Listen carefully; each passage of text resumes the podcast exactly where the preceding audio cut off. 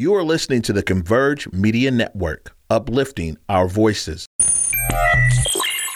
Prosperity in Black America.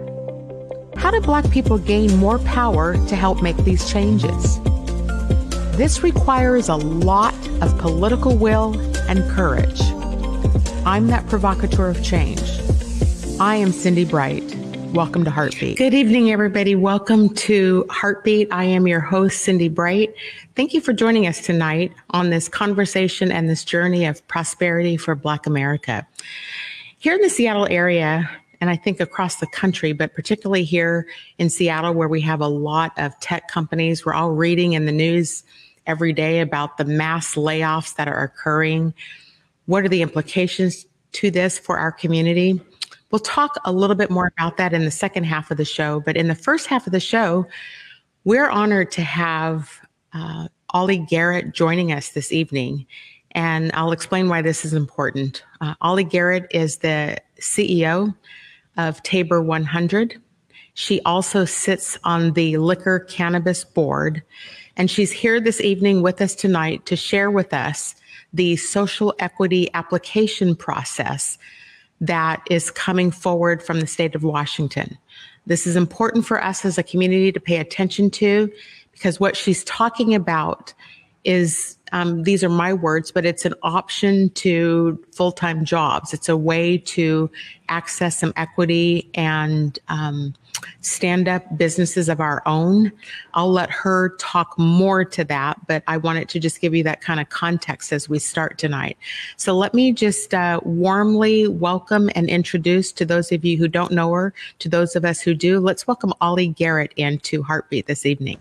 Thank you, Cindy, for that. And uh, thank you for having me here this evening. Thank you for joining us, Ollie. It, uh, what's that uh, phrase? It takes a village. And I know you have been out doing a lot of work on behalf of Black community in this area. But I, um, I wanted to give you an opportunity to come tonight and talk about some of the work that the LCB is doing uh, and this whole social equity platform and process that is forthcoming please talk to our community about it and just let me know when you want us to show some of the slides about some of the dates and deadlines and so forth that are going on. Great. So let me start by um, briefly giving you an overview of myself, my passion. I've served on the LCB board since August of 2016 one of the key reasons that the governor appointed me to the board was to bring my advocacy and business experience to the board as a policy was being developed and regulations that was going to be impacting the industry that we regulate. Uh, as you said, I am a long-time small business owner. I'm CEO of PMT Solutions. I um, I've served my I'm on my eighth term as president of Tabor 100, which is an association working to further economic power, educational excellence, and social equity.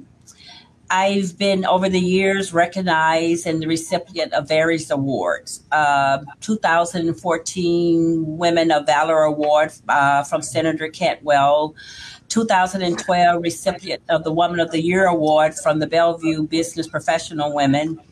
2008 recipient of the Seattle Rotary Service Above Self Award. And I'm saying this so that uh, the, you and your audience can understand the passion that I have for women in minority business. That's why I dedicated my leadership and so much time and effort to Tabor 100. And it was with this passion and drive that has been driving me at for social equity and social equity leadership at the Liquor Cannabis Board. And one of the things, Washington State, to give you a history, regulate uh, the adult use of cannabis. And looking at the system, the adult use of cannabis, there was probably over $1.5 billion in sales, generating about $500 million in excess tax. And it wasn't racially diverse. In 2019, after five years of sales, the board took a look at the marketplace and retailers in this industry was thriving, but we wanted to understand how racially set up the system was and how racially diverse the system was due to the fact that racial minorities were disproportionate harmed by the war on drugs. And when we took a look at the data and after reviewing the data, what we saw was only 4% of self identified in the industry was Black. 4% was multiracial and 2% was Hispanic. So, what we did in 2020 in an effort to learn what happened and to hear directly from the community, we did a series of outreach meetings facilitated by Dr. Caprice Hollins. And we listened to the community. At the outreach mem- uh, meetings, we heard firsthand from people who was left out of the system, despite the communities that they're from was being disproportionately harmed by the war on drugs. Uh, I 502 uh, it did not include any provision for social equity or opportunity for those communities harmed by the war on drugs to benefit from the legal legalization of cannabis. And that was an opportunity that was lost. So to address that, the agency cre- uh, introduced House Bill 2870. And from listening to the community, hearing all of the stories that we heard about the harm that was done to them, being left out of the industry, we introduced the Bill 2870 that became a law. And it created what was called the Social Equity Task Force. And from that task force, um, they issued um, recommendations to the LCB to adopt to create what we have today as our social equity um, in cannabis coming into fruition. So the rules were completed. We have a third party independent reviewer that's going to be looking over the application and scoring the applications. We have started the process of going to the communities, putting on different workshops to educate people to have them to start making sure that they understand what they need in order to get into the industry. The first set of uh, the applications, we have 44 license that has been held in reserve for this social equity program. And those 47 uh, license we're opening up March 1st for people to be able to apply for those licenses. The slide that I, uh, if you can bring forward. Yep, we'll bring it right up here. Mm-hmm. Can you see it, Ollie? Yes. So okay. what the slide is showing you is uh, just yesterday we did our first set of webinar, webinars. We had two yesterday, uh, one at 10 a.m. and one at 7. Uh, and we went through the complete checklist of what people would need in order to qualify and apply for those licenses we will be using a, a consulting firm called Make Green Go, and they're working with us to host the webinars. And one of the things we're going to put on four of those. There's going to be another set coming up. I think it's in a couple of weeks of um, and that's where anyone who's interested can sign in on our website, register for it. Yesterday, I think we had about 232 people that attended the webinar. So the next one is January the 28th at 10 a.m., and one is going to be at 7 p.m. Uh, you definitely need to register. You can go onto our website and register for it but it's going to cover all of the specifics about the application process the qualification for a social equity and cannabis license, the documents that you're going to need to gather, uh, and additional information and any other questions and uh, you might have on how do you qualify and what do you need to do to make sure you're ready. The license allotment, we that the map would be available for that on the website.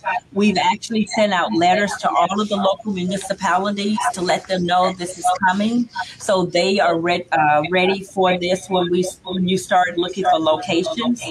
You're going to find on the website. Um, what's called the DIA map, where you can take a look to see if you lived in a DIA and meet some of the requirements that's going to happen to go along with these licenses uh, in order to qualify and our goal is to make to see that we can um, get every people ready, fully understanding what they're going to need, seeing if they're qualified, do they qualify, and to make sure that they don't miss the opportunity by not being informed on everything that's required to be ready for these social equity license. So can I just repeat back what I believe I heard? I'm going to do it in kind of a, um, I'm just going to say the See Spot Run version of what you just said. So what you just said is that uh, a, an application process is going to open in March that will allow, there have been 44 designations for licenses for businesses in the cannabis space to be licensed. And what you're offering is some education around not just how to apply for the license, but what the process is to get the license and be able to stand up uh, cannabis businesses. Am I correct in rephrasing that to you? Yes. Yes. Okay.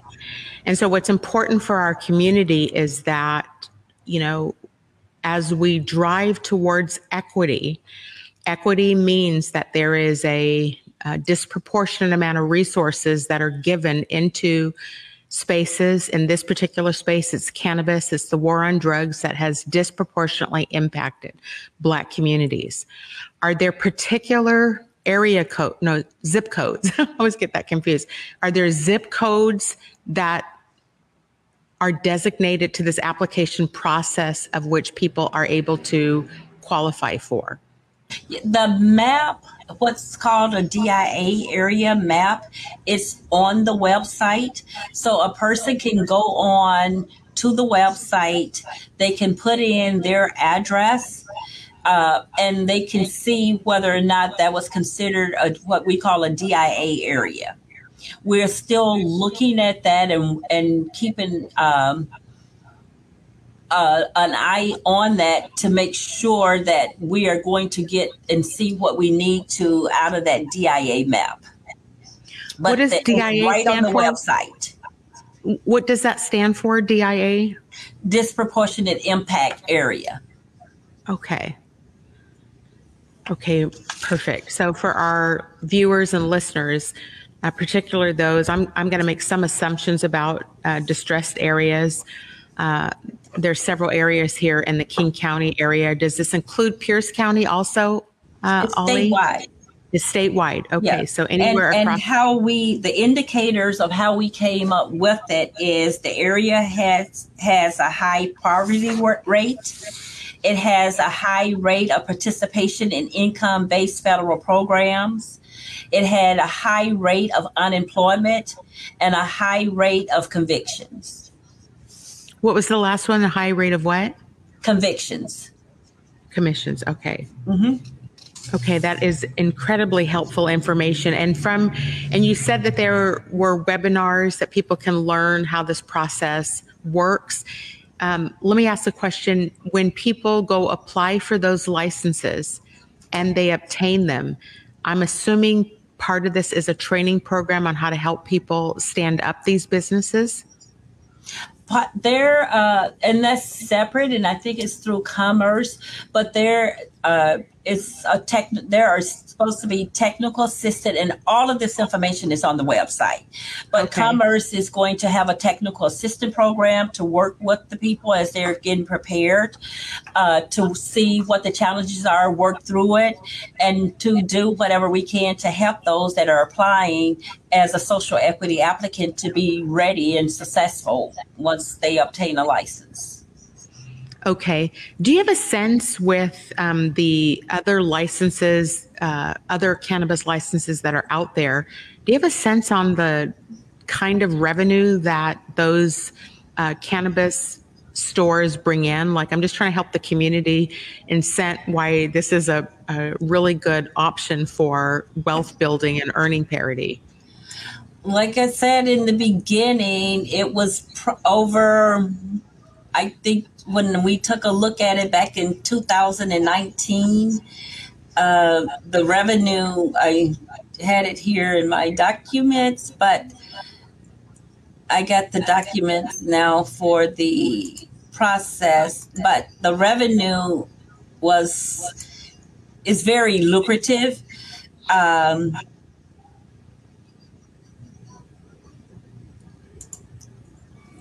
this is what happens when I move my notes. no, it's okay. I don't. You don't have to pull them up. I just wanted to just try to help um, educate the community on. Um, this isn't kind of like a, you know, to compare it to. I'll just compare it to my company, right? My business, which is a consulting firm. Like when you think about the upside potential in this space of cannabis, in a space of what has been used against black communities that is now being offered to black community to help get licensed and get into some earning parity and earning power it's pretty substantial from what i understand. And so this is a phenomenal opportunity for people who even if they have jobs now should be thinking about this as an option for you know, I have continued to say that wealth um, and freedom is built when we have our own businesses and can do things for ourselves. So I think this is an option, and there are 44 available licenses that come available on March the 1st for the community. Correct? that is correct. Okay. And I found it was uh, so in 2019 when we took a look at this, there was over 1.5 billion dollars in sales. Okay. Uh, you mean collectively from all the cannabis groups? Yes. Okay. Well, in uh, retail, yes. in the retail stores.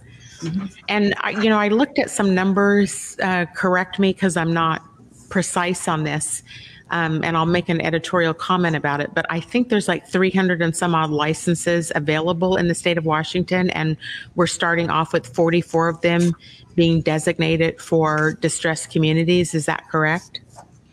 Um, the total license that was allocated for this for the state was 400 and something and out of that 400 and something there's 300 i don't know the exact number but that's how we ended up with the 44 is these are licenses that were in use or have come back to us to Okay. be used for the social equity program And is it the intention of the state of Washington to potentially increase that number when these licenses are up after this initial number is obtained?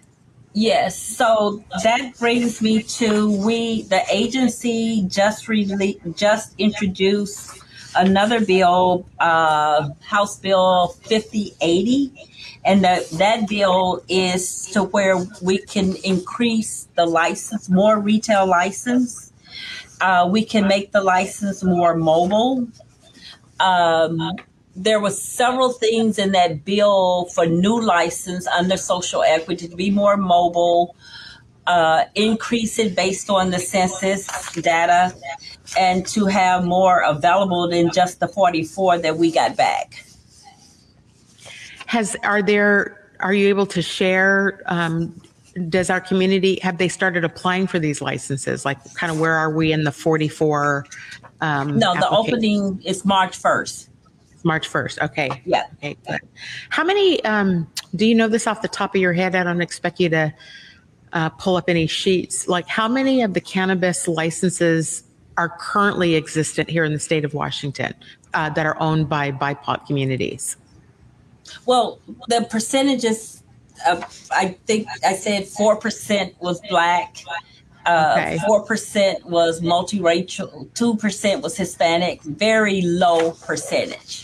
Very low. and the So- only uh, we get we get the race is self-identified race but we only get that information when they've gone through the license process and now have to do the criminal background and that's when we obtain the race so the ones that are currently in so how does if they if they if if the process includes a uh, criminal background check and there has been a historically disproportionate amount of um, cannabis related incarceration challenges that are there. How does that play itself out? Like will that will that create harm for people who have criminal backgrounds in the cannabis space or other any other criminal background to be able to obtain a license?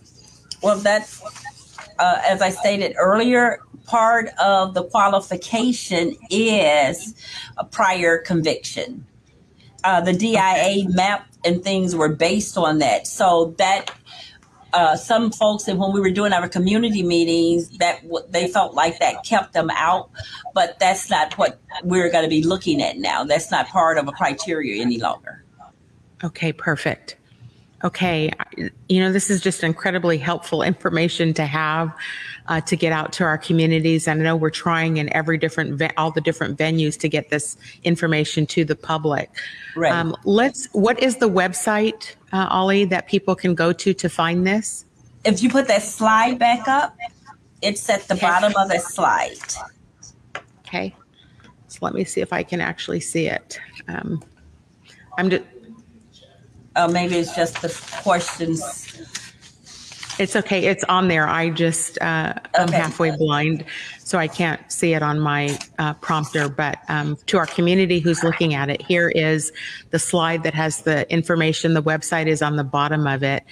Um, to our community, the viewers who are watching this, again, I'm going to reiterate this is another great opportunity. I'll put this on my list for the last week in February to make sure I re remind the community that this is opening up March the 1st for people to apply. Any final thoughts, Ollie, before we go to commercial break? No, I just encourage people to go to that website and start looking at the what you're going to need in order to apply and to see if you're qualified and what needs to take place in for uh, in order for you to get qualified. Those webinars that we're having and the next one is January the 28th though it's going to be very important because it walks you step by step through the process and what's going to take place so that's going to be January the 28th we moved we put it on a Saturday the first one is going to be at 10 a.m. that day the other one is going to be 7 p.m. but all of the updated information and as things update is on the website instantly Okay, I really appreciate you coming on this evening with us, Ollie, to update and educate our community. Uh, thank you also. Let me just take a moment to say thank you for being that woman out there in our community, that Black woman out there in the community who is shaking things up, making things work for our community, and helping Black America to prosper. We're going to take a quick commercial break and then we'll be right back. Hey guys, Besa Gordon here, and before heading to Belize, Trey Holiday and I had to make sure we linked up with our good friends over at Market Street Shoes to, of course, grab a few things for the trip. From bags to socks, shoes, sunglasses, earrings, and more. Before going on any trip, make sure you stop at Market Street Shoes. Trust me, you'll find just what you need to make your trip not only enjoyable, but fashionable.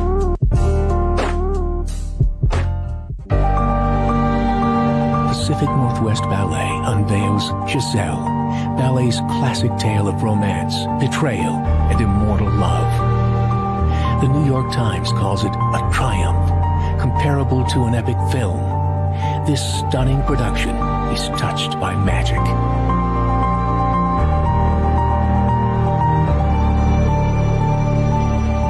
Order tickets now at pnb.org. Welcome back to Heartbeat. I am your host, Cindy Bright. Uh, this evening, in our first part of the show, we were just uh, honored to have Ollie Garrett, who is the CEO of Tabor 100. She sits on the LCB Liquor Cannabis Board, and she was sharing with our community some important information about licenses that are coming available to apply for on March the 1st. An important thing for our community to pay attention to. This is an opportunity for a business license in the cannabis space to earn some lucrative money and um, do some things uh, for your lives and for your family. There are 44 licenses opening up. So I'm encouraging everyone to take advantage of these opportunities, even if you're employed. I say this to people all the time. Let's look at these are coming out in distressed areas. So let's take a look at these licenses and let's get ourselves some businesses uh, to help us to be able to prosper here in the future. I want to welcome in the second half uh, my Heartbeat regular commentators with us as we're going to talk about several things uh, on the second half of the show. Let me welcome in Joy Stanford, Karen Fleshman, and Stephanie Coverson with me this uh, evening. Hey, ladies, how are you this evening? Pretty good? All right. Well, um, I wanted to, you know, having Ollie come on and talk about opportunities for uh, businesses, standing up businesses for people, uh, for Black people. We're all watching uh, what's going on now in 24 days here, or 25 days into 2023, and there are massive layoffs starting to happen. A lot of the tech company is shedding people. Karen, I think probably in the Silicon Valley, that's probably hitting as well. I just wanted to welcome a conversation about uh, the impact that you are already seeing, feeling, or hearing about uh, people losing their work, their jobs, and kind of mm-hmm. what you're on the street about what's happening. Uh, well, I'm going to start with you, Stephanie. Do you have any insight into this whole topic of job loss? Oh, absolutely. Um, so I'm hearing a couple of things, particularly in the uh, tech industry, that uh, women and uh, fo- uh, women of color are making up roughly 45 ish percent of layoffs, which is disproportionate considering that only about a third um, are in the workforce and less than a quarter make up the technical and the leadership roles. Um, so I'm hearing that. And then also uh, that these layoffs um, are anticipated to roll back what uh, minimal at best. Efforts have been made in the area of diversity, equity, and inclusion um, because those are typically um, the one of the first uh, line items to be cut. Um, and then also uh, the efforts that have been made to recruit um, folks uh, from various diverse backgrounds um, typically, you know, the easy fix to identify who's going to be laid off is uh, last in, first out. And so, you know, just demolishing and dismantling these efforts um, from all angles. I, I just want to highlight, uh, Stephanie, while you're uh, answering this question, I want to re remind the audience Stephanie uh, does own and run Jamais Pay Consulting. And so she has a firm uh, that is focused on, I'll just say human capital. So there's a lot of things that she does in that space. And I just want to give you credit for that because you are, you definitely have your uh, feet on the ground when it comes to working with uh, marginalized communities, people that um, in the business space of um, what you're seeing and hearing. Karen, what, what about down in the San Francisco area? What's going on down there? Yeah, massive, massive layoffs at all of the big, they call them FANG companies Facebook, Amazon, Microsoft, Google, Apple.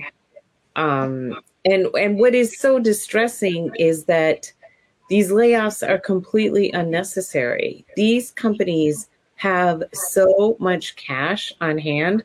For example, last year, right around this time, Microsoft acquired a video game company, um, Activision Blizzard, and they paid $68.7 billion in all cash.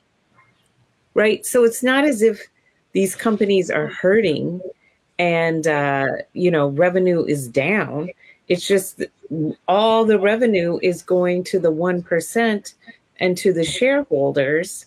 And yeah, they're they're ruining people's lives by by laying off people, thousands of people um, at once. I think that, uh, thank you for that, uh, Karen and Stephanie. Uh, Joy, I'm going to bring you here in in just a second because I want to hear more about your lens from the nonprofit world. I, you know, for those of us who have been inside of business, and I'll just use the quote big business, the very first uh, roles to go. Uh, I was just reading an article about it today. Are definitely the contractors, right? So that impacts small business. And let's just be clear that many of Black people, Black women, um, own our own businesses to get I would say to get away from the toxicity of what we have all had to live in. And these are the first businesses that are targeted to uh, be uh, the, the, consulting agreements. I've heard the term outside in. So the outside in money to bring external people in first to go. So let's just start there. Secondly, as a former HR executive, Stephanie is also a former HR executive. The functional roles, the roles that are not profit and loss centered roles are usually cut too because they are extreme overhead. Again, this will impact brown and black communities substantially. And so to uh, Karen's point about where the impact is having, the, this is why we're having these conversations because we know where the hit is going to impact and then what the impact is going to be to our communities when that happens. Joy, let me bring you in. Do you have a sense? You know, I know you work in a large nonprofit or a big nonprofit, I should say, but um, and it's a political organization. Are you hearing? What are you hearing about any of the um, job layoffs? Number one, and number two, do you have a sense, a lens? I realize your nonprofit is not focused on um, wealth per se, but you are definitely in a political space. Any conversations happening that you're aware of about how Washington state will address and deal with what I'm going to call the disproportionate termination of black businesses, brown and black businesses here in the Seattle, Washington state area? Right now, I don't have a finger on that pulse, but I will say um, I'm more at the grassroots level around what's happening with these massive layoffs. Um, I'm from California, so I have friends who have been laid off, could not get in to uh, their email with Twitter and, and that whole drama that happened there. But I continue, even this past weekend, to have conversations with people who are frightened at Amazon of losing their jobs, whose spouse um, or significant other partner has been laid off from the Googles and um, the Apples and the Microsofts of the world. So, um, and then what do you do in that situation? Um, I, you know, I, I have not heard on our C4 side because we've got, like you said, uh, Washington Conservation Action has both a C4 side and a C3 side, but politically, I've not heard if there's any bills that are coming up that are going to address this. You know, uh, some of the major things was public safety in our last election. So I think it's heavily focused on that. Um, and then our organization is focused on climate um, and, and, and everything environmental. But I, I want to, it's interesting that we have the conversation that Ollie was here tonight because I found out this past weekend that there's only one, I believe, maybe two um, cannabis companies or retails retailers that are black owned. Mm. And I found that interesting. I was like, wait, what? And then to have to know now that we've got 44 licenses coming up, we need to get in on this ground floor, understanding that there's money to be made there. But I think there's so many questions surrounding it. So I want to say thank you to Ollie for for being here tonight, and you, Cindy, for addressing that. But I think Actually, we're all going to be touched by yeah, all of these layoffs. It's a good point. You know, one of the reasons why I was asking Ollie about you know how many licenses are out there and how many are right. available. Um, when you think about what we know about equity is that it takes not an equal amount, but more to be able to right the right. wrongs. And so I Correct. think, you know, for, for our community, um, there's 44 licenses available. and I think she used a 400 and some n- number as what's out there. So that is still um, my math. What is it? Uh, 10%. Uh, so if we think about, but we have to take those licenses, we have to fill those up, we right. have to apply for those and get businesses started that way in order to um, help leadership in the state of Washington. Right. And look, this is across the country, right? It, this right. just got approved in New York City, where they've just started licensing or did just approve legislation around cannabis. And so for us to um, advocate for more, we've got to t- take what's there, what's available for us right now. And so we need to get word out to our communities about what's available. And then we need to encourage people um, who want to step into the space. I know not everybody has ever thought of um, owning a cannabis owning shop. a cannabis. yeah. I never contemplated being on TV. So it look, it doesn't. You can start someplace or you can take a step someplace. You just kind of never know where things are going to lead. But it is certainly a way out of Plantation 2.0 that we talked about a couple of weeks ago.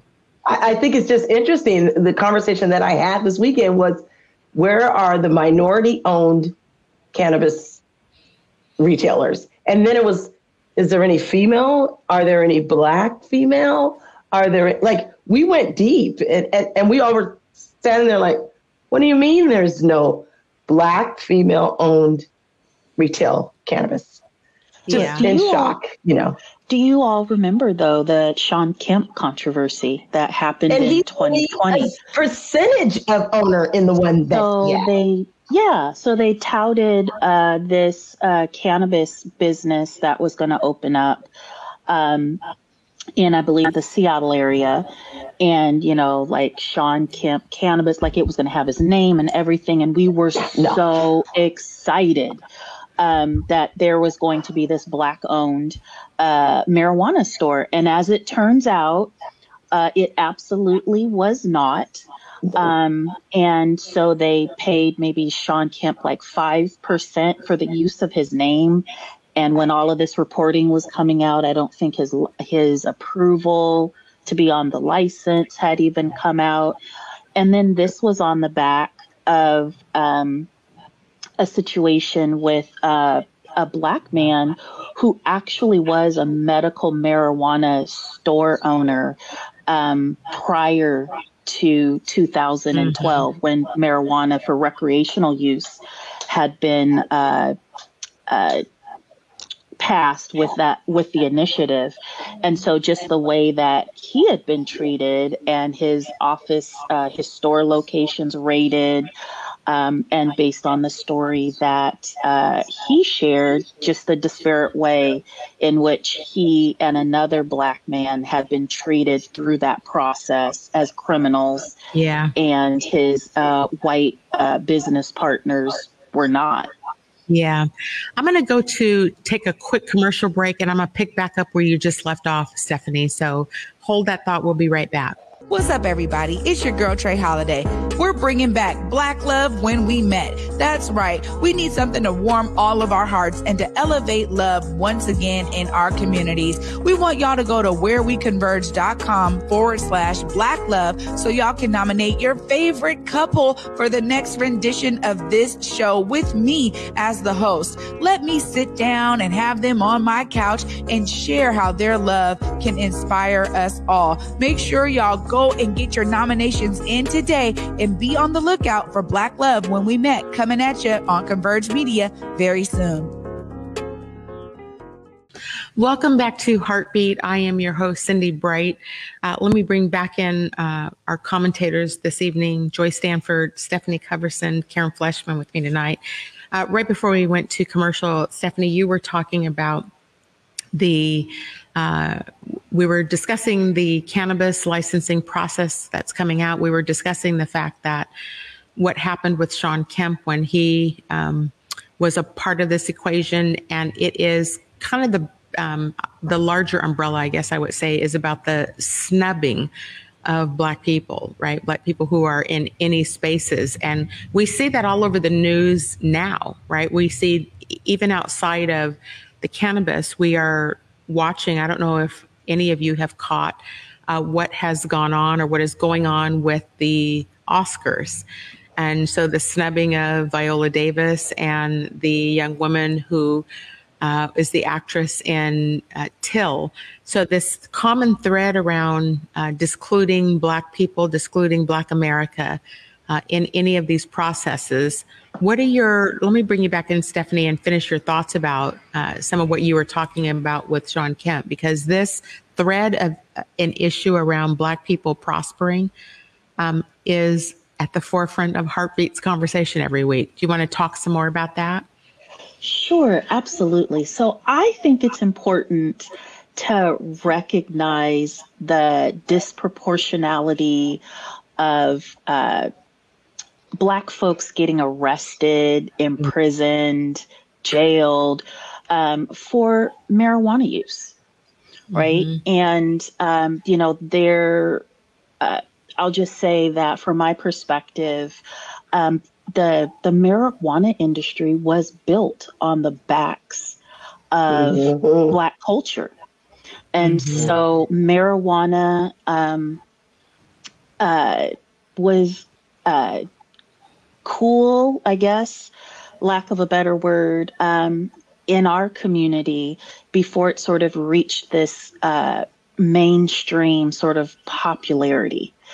And so to see this happening and then seeing it legalized um, in state after state after state, um, and I will say really uh, lackluster efforts to pardon um, Black and Brown folks who are in, you know, who have served uh, jail or prison time um, for simple marijuana possession, while now you know, folks are clamoring now to get these business licenses mm-hmm. because they see the value there mm-hmm. uh, and how they can personally prosper um, from an industry that, again, was interwoven into uh, Black culture, Black hip hop culture.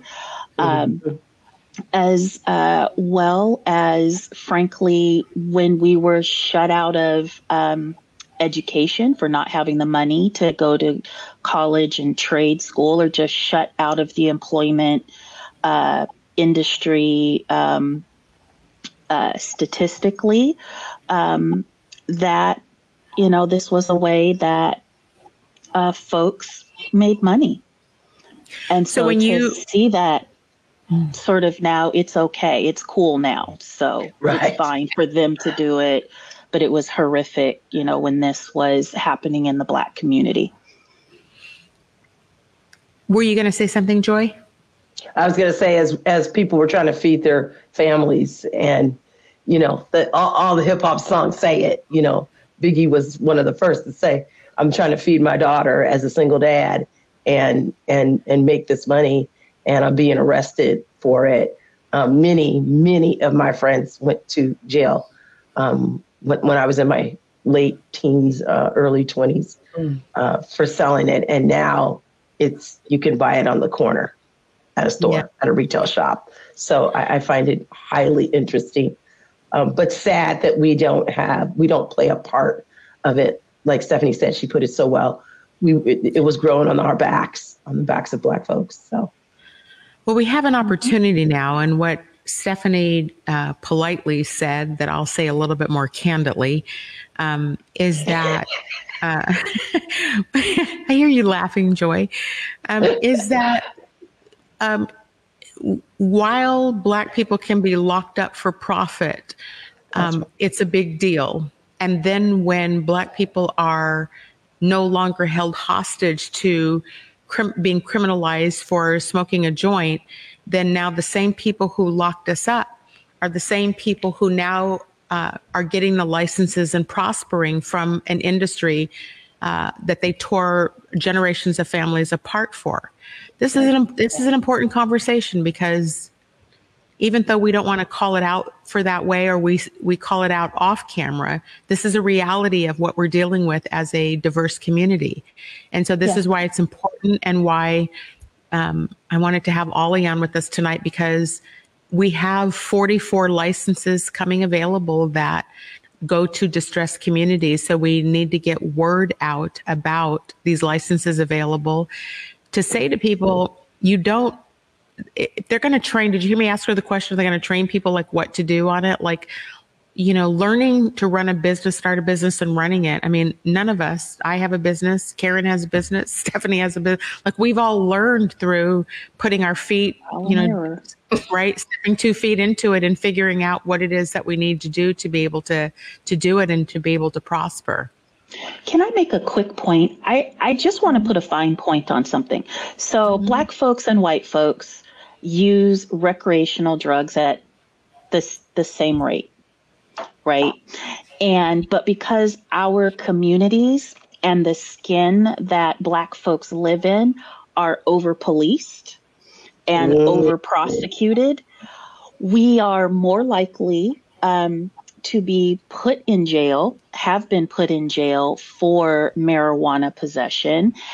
And even though uh, Governor Inslee did sign um, a uh, proclamation or whatever uh, to uh, uh, pardon folks. Um, it was between a specific uh, time frame. You had to ask for it, so I'm assuming to be petitioning courts and governor's offices require an attorney and cost money. I could be wrong. Um, and uh, of I think the governor's office uh, estimated about 3,500 people were eligible for this pardon program, and 30 uh, something so far have been pardoned. And what? so, if you have multiple uh, mar- mar- uh, misdemeanor marijuana convictions, then you don't qualify for that program, which then disproportionately excludes um, people who actually know this business, grew this business uh, mm-hmm. before it was legal to do this business. Mm-hmm. And they can't capitalize on the fruits of their uh, ingenuity, their entrepreneurship, um, as you know, as well as uh, uh, the the action plan to to get in on this. Mm-hmm. Yeah, it's a great. Nicely done. Oh, every everything you're describing happening in Washington happens in California too. Mm-hmm, mm-hmm. Uh, you know, we were one of the earlier states to legalize marijuana. Right. And then immediately there was this gold rush of white uh, mega investors creating, you know, cannabis delivery companies and and just um, expending tremendous amounts of money. Meanwhile, the actual cannabis growers in, in California um, still sell on the illegal market. It's not profitable to do the um, the legitimate business. So they're still um, doing the underground cannabis economy. And uh, cannabis in California, I think, is like a $5.6 billion industry. Wow and only 4% of the owners are Black. In Oakland, there's actually a, um, a cannabis um, equity initiative. And huge nice. shout out to uh, US Congresswoman Barbara Lee, who represents Oakland, who has been national champion of cannabis equity and going back to the point of snubbing black people. So i don't know if you've been following this but um, senator dianne feinstein is now like 89 um, she is clearly way past her prime. She's pretty senile actually. And um, she hasn't announced whether or not she will run again. Uh, but katie porter it was it was basically sort of common knowledge that Barbara Lee was going to get that seat to become the next U.S. senator from from California. Katie Porter, who is a white woman who represents Orange County, announced that she was going to run for Dianne Feinstein's seat, and in like one day raised thirty million dollars. Mm-hmm. Is that what? a good thing, Karen? No, it's not because we should be we should be gathering no. Barbara Lee. We need Barbara Lee in the U.S. Congress, and I, I, I mean, I, you know, there's many good aspects of Katie Porter. I, I like her whiteboard, and I think she does a great job of, of you know, holding corporations to account, and she's very good at like communicating. But Barbara Lee is like the one person who refused to sign off on invading Iraq because she did not think that there was compelling um, evidence. evidence of weapons yeah. of mass destruction. Like Barbara Lee has like, you know, she was a Panther. She was mm-hmm. Shirley Chisholm's mentee. Like Barbara Lee has like this legacy of service and like deep understanding of women's issues, the issues of black people, people of color, She's this incredible leader. She's exactly who we need. And all the glory is going to like Katie Porter. Another white woman just stepping up to run for office. And and I knew there was something shenanigans going on in the background, but here's a moment for California to have Barbara Lee or there's so many other women I can name too in California, women of color, to step into that space and and show that we've got diversity that women of color can can make change and have made change and yeah. we're holding court for mm-hmm. god bless her soul katie porter but come on we could do better we, we know better do better yeah well i noticed during hashtag follow black women except for when we want to lead except for when it's actually time to do it. well, on, you know, there was actually a really good TikTok video by a white woman. I don't know if you all saw this. A white woman, younger, who talked about how she became a teacher at the same time three other women did, um, uh, two of whom were black and one of those teachers started excelling like she she would her kids were thriving like her test scores were out the the off the charts. And this white woman was like she had some she felt bad about that. She she felt like that was wrong. And she realized that she had internalized that black women were inferior black women uh, you know were not as capable as white women.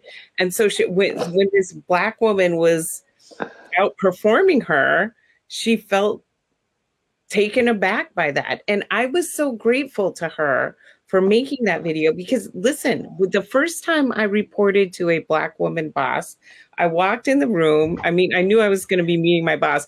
I saw it was a black woman and my jaw dropped. Like I I just had an image in my head of what a boss looks like and I was like shocked when I saw her. I think this conversation about white women learning how to follow and learning what is our role Give space. multicultural democracy. Exactly. Make space, people. Make space. I don't understand why that's such. It's so not normal for mm. white women to do that. But when they do that, that's when everyone thrives. Just that one gesture. That's when everyone thrives. And this was the moment for California to me. I have been like, come on, we've we've got to merge women there. Let's do it. Let's do it. Let's do it. And now, seriously, I did not because I don't watch news. I did not read about that Katie Porter. I did not. Hmm. Thirty million dollars. Oh, yeah. Black women take forever to raise money, and she raises thirty million in a weekend. Come on. I knew that it was going to be a situation with um, the social media post, her kickback reading the book, The Subtle Art of Not Giving mm. an F. Mm. Um, and so I was like, mm. now that's very interesting. What's going to come after that? And so it was mm. sort of this attention gathering oh. sort of momentum thing. And then this announcement comes out. Yes. And I didn't I, realize someone wrote a Medium post about the author of the subtle art of not giving an F is a white supremacist. What? Yes. That's a whole nother show, ladies. I purchased There was that book. condemnation of her. Take it back. Take it back, Stephanie. Take it back. I, how do how do you get a refund for an Audible that you Where'd you get that book from? I want all my coins back. oh, there she is. Oh there you Oh, go. you're having a good time. but, but all of this to come back to, you know, prior to the pandemic, a report came out that said median black net wealth will be zero by 2053. And that was before the pandemic. Like I, I often say racism highly profitable, anti-racism not so much. Like this is it, racism remains a huge source of profit Your microphone's not working. and we have to we have to address that you know i it's oftentimes i get like overwhelmed when i think about the intersection of racism and capitalism because i'm like can we just My- can we just work on ending racism but but they are deeply intertwined Yeah, Yes. we're we're over here trying to build generational wealth. Still, we're still trying to build generational wealth and leave our. Are you kids able to hear me? Are you guys able to hear me? Yes. Okay, Yeah. perfect. I'm sorry to have to test my mic during the show. no worries Um, I agree with that, Karen. The notion of racism is profitable, and I do believe that uh, part the so. biggest part of why these DEI efforts and work towards anti-racism is not funded or supported in business, because um, while they want to say organizations want to say that they are uh, moving forward they clearly are not. All of the data is showing that right now. Um, i didn't hear i lost you guys for a few minutes but i, I just wanted to uh, come back to um, the political seats that we were talking about in california. Katie uh, porter i think you guys were talking about her performative gesture around the subtle art of not giving an F and how that caught a lot of press um, and probably intentional on her part so that it could be focused on uh, getting herself into an elected seat. But we know that there is a Yeah. black woman who is running for that seat as well. And so I just encourage our communities to pay attention to these gestures. Again, we must ensure that the right people are elected into office, not just people who perform and want to pretend like they um, are going to look out for our communities. Uh, final Amen. thoughts. Uh, um, from our team here of before we uh, end for the evening, final thoughts about this whole topic of equity in the social equity space. Well, God bless Ollie, and thank you for doing that outreach and making sure that the community knows about these things. And and could we also give them the capital so that they not only, you know, have the license but can profit from it? And it's not this thing Right. with like the five percent ownership and someone else is making all the money. Right. Good point. I'm hoping that her webinar, I'm hoping that that's covered in that process, that there's actually lucrative money put behind it. Look, um, we're at the hour, and I want to thank uh, all of you uh, who come on, Joy, Stephanie, and Karen, every week with me here to talk about this, uh, and to our community who joins us for this conversation every week. You know, next week we start Black History Month. Uh, let me leave Karen on here with me for a second. Next week, we are going to dive into some Black excellence. And next week, we are bringing on uh, some members of the California San Francisco Reparations Committee and get to hear the phenomenal work that they're doing, that they're leading in California around reparations for Black community. I think it's going to be an exciting conversation because we need to ensure that we get that work uh, duplicated or um, uh, what's the right word? Copied here in Washington State so that we can start righting some of these wrongs. So, thank you all for joining me tonight. To our viewers who joined, thank you for being with us this evening, and we look forward to seeing you next Wednesday evening. Have a good evening, everybody. Converge Media produces culturally relevant content for Black and urban audiences. Our coverage is raw, transparent, and objective, praised by community leaders, government officials, and residents.